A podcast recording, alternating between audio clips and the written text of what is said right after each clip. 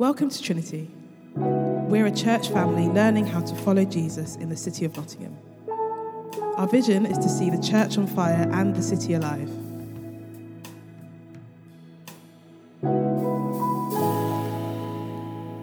Morning, brothers and sisters. The believers share their possessions. All the believers were one in heart and mind. No one claimed that any of their possessions was their own, but they shared everything they had. With great power, the apostles continued to testify to the resurrection of Lord Jesus. And God's grace was so powerful in work of them all, there were no needy persons among them. From time to time, those who owned land or houses sold them, brought the money from the sales, and put it at the apostles' feet. And it was distributed to anyone who had need. Joseph, a Levite from Cyprus, whom the apostles called Barnabas, which means son of encouragement, sold a field he owned and brought the money and put it at the apostles' feet. This is the word of the Lord.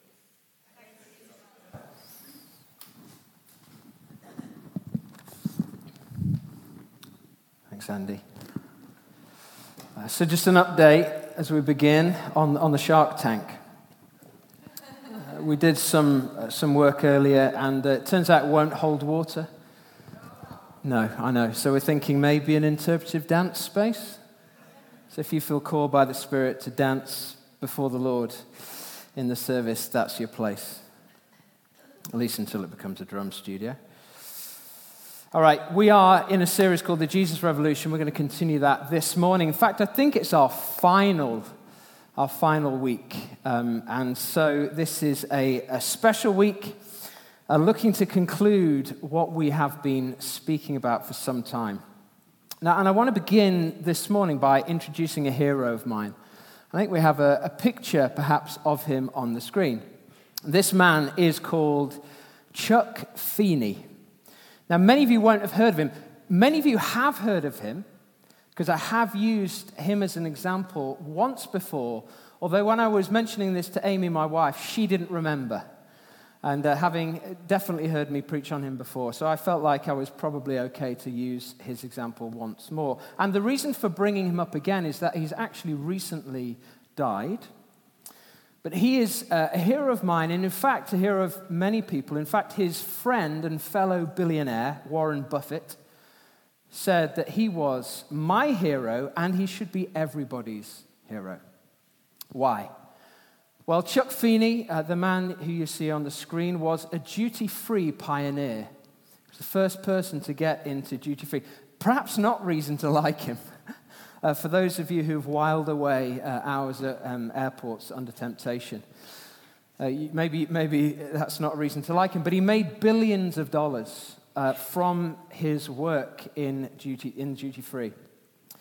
Personally, though, he couldn't resolve himself to that. He had deep misgivings and uh, bordering on guilt about the amount of money that he'd made and whether or not he really deserved it. And so he made a resolution, a personal intention that he decided, I want to give away all of my money, all many billions of uh, dollars, within my lifetime. And he kept a, a, relatively modest, I would say a fairly modest $2 million to retire on. And given that he lived into his 90s, he had to make that go a little way. He embraced, in order to do that, a very simple life, despite being a multi billionaire. He carried his papers around. He was a businessman, obviously, so he carried his papers around in a plastic bag. He wore a $10 Casio watch. And in fact, um, he once received a gift of a watch, another Casio watch, a $13 Casio watch, when he was receiving some kind of honor and he said, This is fantastic. Thank you so much for the watch. These are really good to sell on eBay. he sold his car and he began to travel on buses. Whenever he went on planes, which was often, he took the economy seats. Now, he didn't want to be honored. He began all of his giving in secret. Uh, he gave to lots of building projects. Uh, as a result of kind of the example of Andrew Carnegie, he particularly wanted to invest in education and in learning. So he gave lots of money to his own alma mater, Cornell University, and way beyond. But because he gave in the multi millions, uh, and in fact, eventually billions, the, and because nobody knew where the money came from, people thought that the money must have come from the mafia. So eventually he had to let, let them know who was giving. He said this about his giving and about other wealthy people. He said, It's their call what the rich do with their money. I would not want to impose my thoughts on any rich person. He can keep it all or spend it all. If he doesn't find anything wrong with buying big yachts, fine. More power to him. But think about giving away while they're alive, because you'll get a lot more satisfaction than if you wait until you're dead. Besides, it's a lot more fun. Fun. When we think about generosity, I wonder how many of us are conditioned to think of it as fun. Maybe, maybe you look at Chuck Feeney and you think, well, that's kind of so out of reach, so out of sight of me that it doesn't even make any sense. But I have to be honest with you, I have met so many people within the church who have given as if giving is fun. And their gifts, their adventurous generosity has made all the difference to me. Uh, Amy and I, in our uh, time, particularly a time in the United States where we were resident aliens, literally resident aliens, countless people opened homes to us, they lent cars to us. We were enabled to live in that place through the adventurous generosity of so many people. That's been my story receiving and, by God's grace, beginning even the journey of giving in that way. And yet, the example of Chuck Feeney stands out so much to us, particularly in our cultural context, because it's so rare. The way that I think many of us are conditioned to think about money, through at least the Western gospel, if you like, is that our job is to become ever more financially comfortable until the point at which we die. Accruing more stuff, more comfort, maybe needing an upgrade on a house so we can fit the stuff in. And then, if we fill the house and the garage, maybe renting out some storage to fill the extra stuff that we don't ever use. This is the Western gospel. And so, within the context of that, somebody like Chuck Feeney is hugely countercultural. And it's a nice bit of providence that we should be thinking about generosity. This week, when Thanksgiving at least in America, bleeds into Black Friday. And every so often we're reminded that this isn't the life that Jesus imagined for his disciples. And sometimes it does take a secular saint to show us. As we conclude this series, the Jesus Revolution, what we want to see, what we want to look at finally, is the difference that becoming part of a generous community can make not only to the environment within our own souls, but in fact to the whole world around us. So let's take a look at Acts 4. And at first glance, uh, you've heard it read, Anders has already read it. We see something similar in the life of this community that we saw in Chuck Feeney's life, only it's not just an individual living it out, it's in fact a whole community at once behaving in this oddly generous atmosphere. There was my first point. I'm going to alliterate today, folks. It took me all week, but I'm so proud. It was an environment of glorious generosity. There was glorious generosity in the community. It says this No one said that anything that he or she had was his own, but they shared everything they had. In this community at this time, there was a spirit breathed generosity. Remember, Pentecost had happened, the Spirit had been poured out, and the manifestation of that in the community is extraordinary. It's glorious generosity. Now, literally, uh, in the Greek, it says, no one, and this is what it says in also the English translation, no one, says here, no one claimed. Literally, the word means no one said that anything that they had was their own. In other words, it's like while we recognize that the stuff that's in our houses properly may belong to us, we're no longer going to claim private ownership. The grace of God, the Spirit of God was on this community to the degree even, even, that they, even that they considered that the stuff that was within their four walls no longer properly belonged to them. They laid down private ownership. It is an extraordinary grace. The gospel had landed in their lives such that they no longer felt the need to be possessed by their possessions. Why? Because they'd become possessed by someone greater than their possessions. They were now possessed by Jesus, by the goodness of God. And so they were willing to divest themselves of every other thing and lay it down for the benefit of the wider community, the community of faith, and the world outside the community of faith. What I want you to see in this first point, this glorious generosity point, is this is a result of something. God has moved, God has met them. And as He meets, as the Spirit lands on the community, their hands are opened, even as their hearts are opened. It's a grace. It's a work of the Holy Spirit. It's not a human striving. But it really, at the root of it, is an attitude of the heart. And if we would describe that in one word, the word we must use is faith. Or better, I think often within the, within the context of church, for those of us that have been churched, a better word is trust. Because faith, faith to Christians, if you're a Christian in the room, if I say faith, you start thinking about the right, the right things to believe. Oh, yes, my faith. Oh, I believe in the creeds. And oh, I begin to maybe articulate the creeds. And that's not irrelevant, but it's not enough. When we talk about faith in the church, we're talking about trust. And there's no better test of trust than generosity. So, this community is transformed by the work of God in them, and it has landed in their lives in generosity. That's the general atmosphere, the general attitude. Everyone's invested in that. It's not just the Chuck Feeneys, everyone. And yet, there are Chuck Feeneys in this community, people who have a bit more. And what it says is that ex- those outstanding examples of generosity come as people sell the extra that they have. In, in Barnabas' case, it's a field. And, and uh, maybe a contemporary example would be a house, an extra house, second house. And they give that and they lay it down at the apostles' feet. Now, note the point none of this is compulsory. If it were compulsory, it wouldn't be generosity, it would be communism or something. No, it's generosity. God loves a cheerful giver.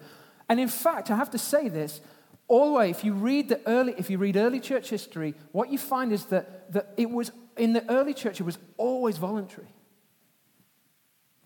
And the people stirred by the Spirit were willing to give. This is absolutely miraculous. Now, some people look at this example in Acts 4 and they say, well, fantastic, well, let's create that.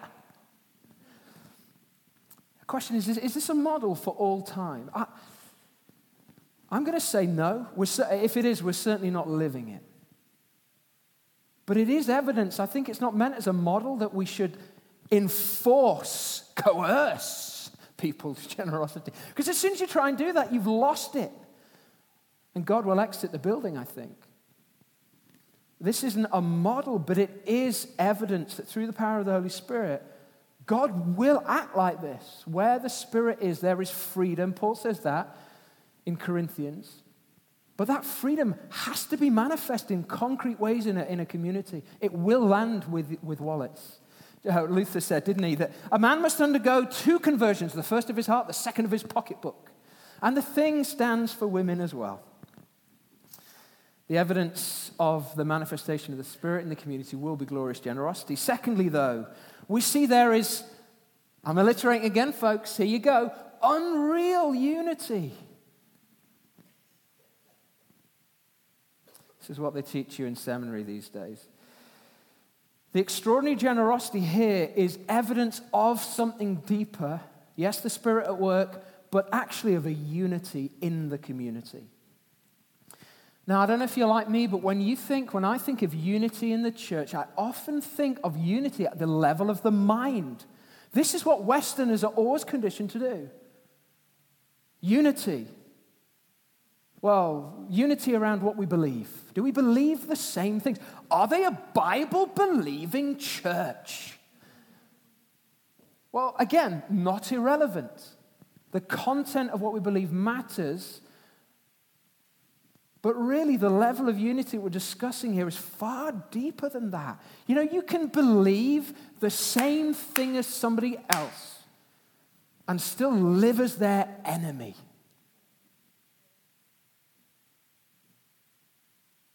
You can hate somebody with whom you agree. That's not what we see here. The level of unity that exists in the church goes far beyond ideas. It says here, all the believers were together. In your version, the NIV says, well, one in heart and mind. The word for all the believers is plethos. That's the word from which we get the word plethora. So there's a sense here of manyness, manyness with believers. And then it says they were one heart and soul. Cardia kai suke mia. Heart and soul one.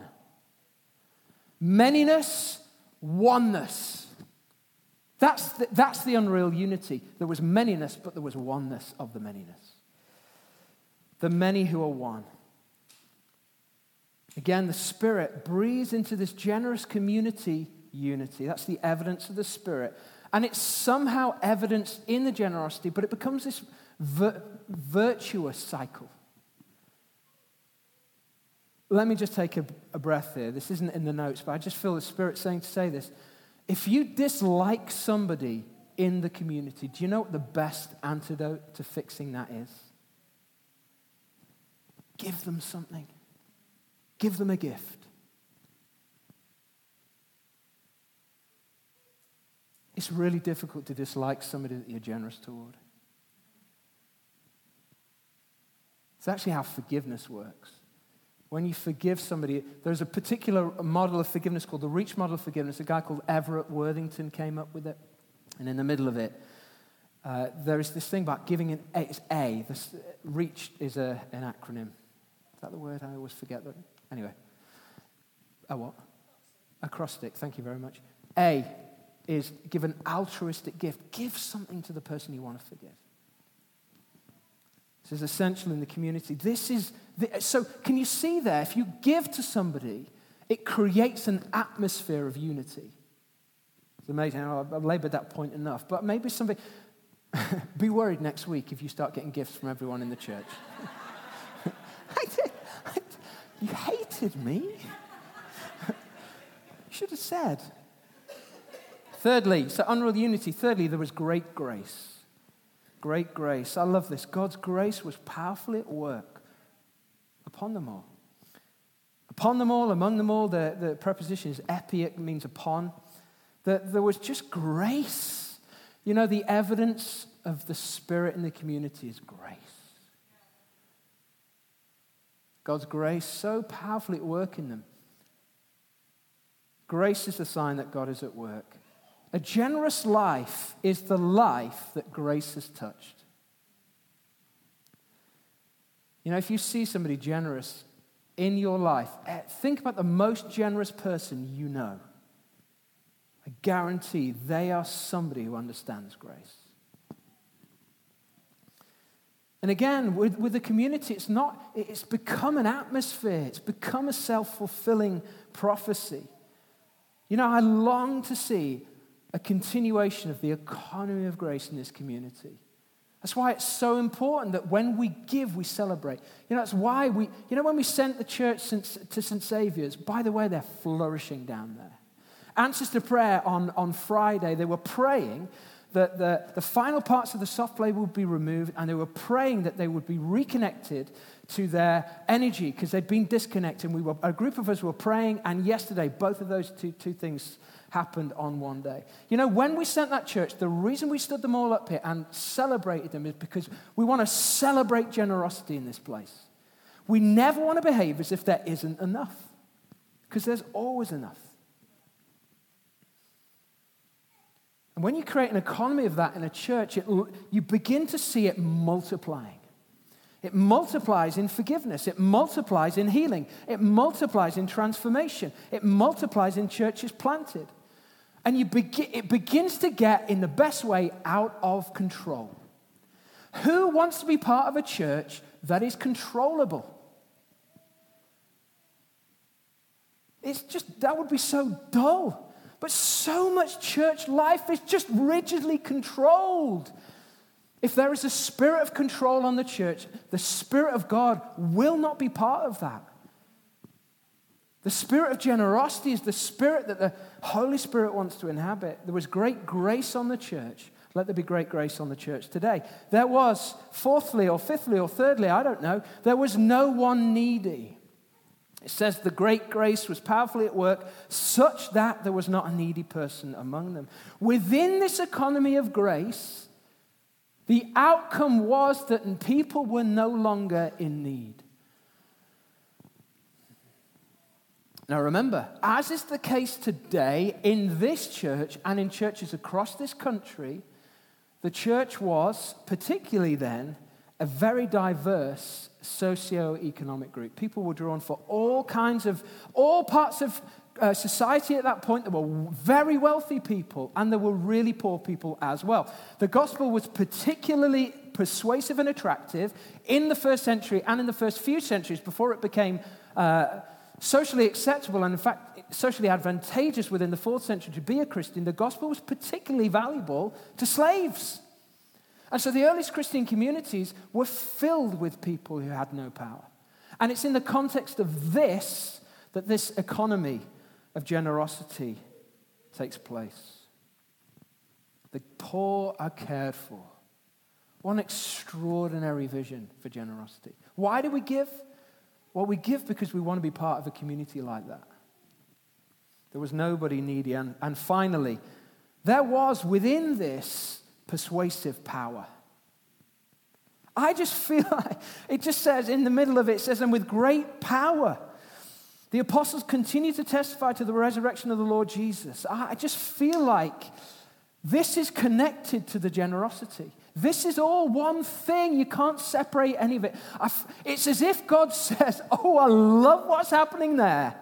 I'm going to indwell it. I'm just going to bless that with my power and my presence. That is what the Jesus revolution is about. That is what we want to see in the church. With great power, the apostles, to quote Wimber, did the stuff. They continue to testify to the resurrection of the Lord Jesus. And actually, we begin to see it spreading very early in Christian history beyond the apostles, such that it's about you and me. Every disciple is able to share in this. But what I want you to see this morning is the particular role that generosity has within it. It is a fruit. Amen. It is a fruit, but also a cause of this environment. It's almost as if the text is saying that as we learn, stirred by grace, to share with one another, we find God sharing with us. Of course, it begins with God in the first place. He shares with us.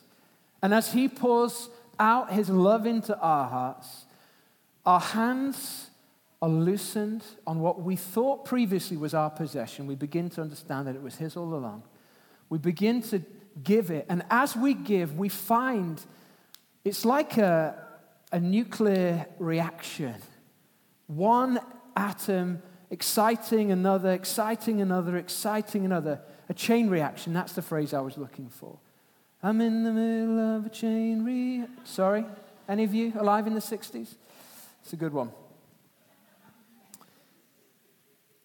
It's a chain reaction. That's, that's how it works. That's how generosity is supposed to be in the church. It's like a warmth. You know, you can go into a church and you can feel it. Those of you who are more sensitive to this kind of thing, you can feel it. You can feel this atmosphere when it's present. And you can feel it when it isn't.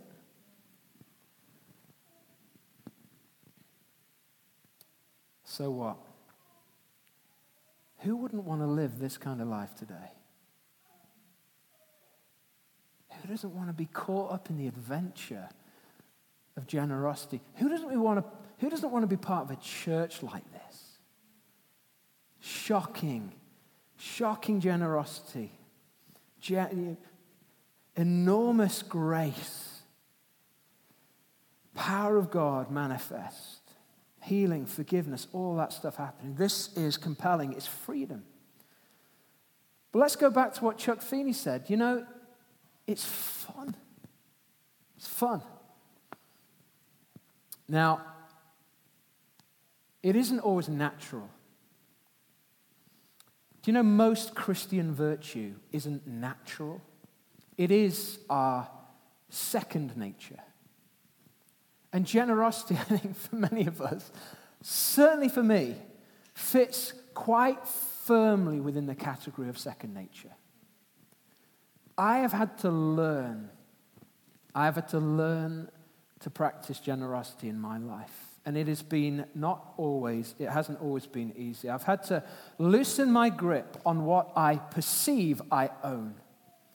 And one of the most powerful and persuasive things to me has been receiving the generosity of others. Not just receiving God's generosity through Christ, of course, that's part of it. That's the main part of it. But honestly, receiving grace has changed me. I, just a couple of stories. Many of you know my uh, friend and a mentor, somebody who sowed into my life again and again and again, a guy called Don Williams who died uh, last year, about this time last year, actually. And he was just so generous to me again and again. He picked me up at the lowest point in my life and befriended me. He was 47 years older than me, and I don't know why, but he saw something in me and just began to pour into my life. He gave me again and again and again. He gave me stuff. He, he flew me out to stay with him and his wife in California on more than one occasion. You know, there was one occasion where I had nothing to do all summer, and, I knew, I can see now that he knew I was struggling, really struggling, in, in just on the rocks in my life, shipwreck, really, very lost. And so he, he'd started this charity, this website uh, that, that were doing some book reviews and various things for pastors. And he said, Jonny, I'm going to fly you out. I want to give you a job. I wasn't practicing my faith at all. He said, I want to employ you. He bought me a computer. He, he, he paid me and I wrote some articles for this website. He even had me recording worship songs. You probably still find them on the internet. I wouldn't bother. But you could. It just sowed into my life again and again and again. And he's the reason I'm standing here. He is the reason. He just gave and gave and gave. And that inspired me. I remember one occasion where I was at the back of a church, and some of you heard this story again. And uh, this is my father, actually, where my, this is a church that Amy and I were attending, and there was a giving Sunday, a bit like this one. And I was desperate to leave because my parents were visiting London where, where we were worshiping.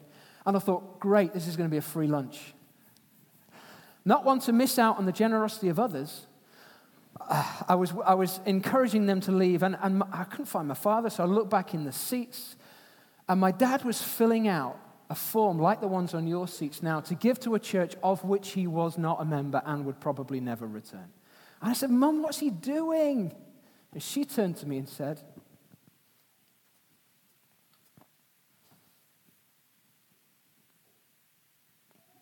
She said, I don't know. He just can't help himself. That's it. That's it. That's the Spirit. He can't help himself. It's taken me a long time, and I still wouldn't say I'm there. Far from it. I'm not in the position where I can't help myself. When the Spirit urges me to give, I try and help myself. I try again and again to help myself. And I justify, oh, it couldn't be God. It couldn't be. You know, if you've done that, it's not the Lord, it's just me. That's just my idea. Do you know, though, church, I have never regretted anything I've given. I've only regretted the things I didn't. So I call you today, humbly, humbly, as a sinner, I call you into the adventure of giving. And many of you are already living in this life. I know this because of the generosity you've shown toward us and toward this church. But if you're not, I invite you to begin. And the best way, one of the best ways you can begin to do this, is to give regularly to the church family. Just as it says, you know, some sold what they had, the extra that they had, and laid it down the, at the apostles' feet. And again, as I said, this becomes a regular practice. As early as we have records, this is one of the earliest ones. But continually throughout Christian history, it, this happens. People give to the life of the church voluntarily and regularly. And so I want to give you a, a bit of an update uh, as we come into land on this sermon this morning on where we are with giving, because I talked about this in September. And we asked uh, many of you who are, some of you who weren't giving to consider giving for the first time, perhaps. And we also said to those who are giving, would you consider uh, praying about whether God might be calling you to give more. So I want to give you an update on what we shared in September. So you may remember, if you're uh, particularly, uh, well, if you can remember stuff, let me say. Uh, you may remember that last year, on average, each month, we were uh, receiving in gifts about £32,000 per month. And we budgeted an increase of 20%, which would uh, account to, would amount to, I should say, £38.4 thousand pounds per month. In October, so the month immediately after we um, asked uh, you to consider giving, we saw a 7% increase in our giving. Budgeting for 20%, we saw a 7% increase. But this is despite giving away uh, generously and graciously. And, and I have to say, the way that you guys gave uh, to St. Saviour's was extraordinary. This is despite giving at least 20 givers to St. Saviour's church plant, which is amazing because that means they've got 20 people in that church from day one who are schooled in giving regularly to the life of the church. Isn't that extraordinary? So we saw a 7% uplift even though we gave those people to that church. And we think that we would have been close to that 20% of uplift had we not planted that church. Just to be clear, we're very glad we did. This isn't a complaint, it's just information. So uh, last month, 197 people gave, and that's up from an average of around 179 over the, per month over the previous six months. That's great news. And that's despite giving 20 extra givers, as I said. And we've seen 41 different giving uh, folks give for the first time since the 1st of September. Thank you. That is amazing. We are so grateful. We've also seen historic gift aid claims, uh, so from the tax years 2020 to 2023, of £17,000 since asking for folks who hadn't filled out gift aid declarations to do that. And we think there might still be folks who are still eligible to do that. So if you're a UK taxpayer, you haven't yet uh, enabled us to claim your gift aid, please do that. You can do that by filling in the sheet that's on your chair. Now, our average donation per giver is dropping slightly. We think that's partly because we've lost, given, given, not lost. We've given a number of givers. And we also know that some are reducing their giving, but also, and principally, it's because we have new givers who are beginning the journey of giving. They're beginning giving. And actually, we know that people over time tend to increase their giving, and so the average gift has slightly decreased. That's a good problem to have. At current averages, we think it would take around 25 new givers per month, or reg- current givers giving about £20 per giver extra as an increase um, to bridge the 58,000 gap that we currently think we have between what's been given and our budget. I hope that's clear. Tried my best. We currently estimate that about 47% of the average uh, 2023 adult congregation is already giving. That's a great start. That's a great baseline. And my question to you this morning if you're not already giving, is why not join them?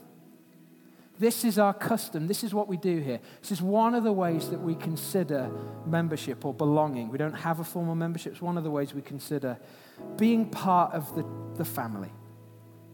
But to those that are giving, would you consider under God in prayer whether God is asking you to increase your gift. Today, beyond even what is given to this church, I call you to consider the adventure of a generous life. We all want to see the signs of generosity in this church. And I contend that the revolution, the Jesus revolution, is not complete until it touches the area of our finance. So this morning, join the revolution within the community, beyond the community. So let's pray.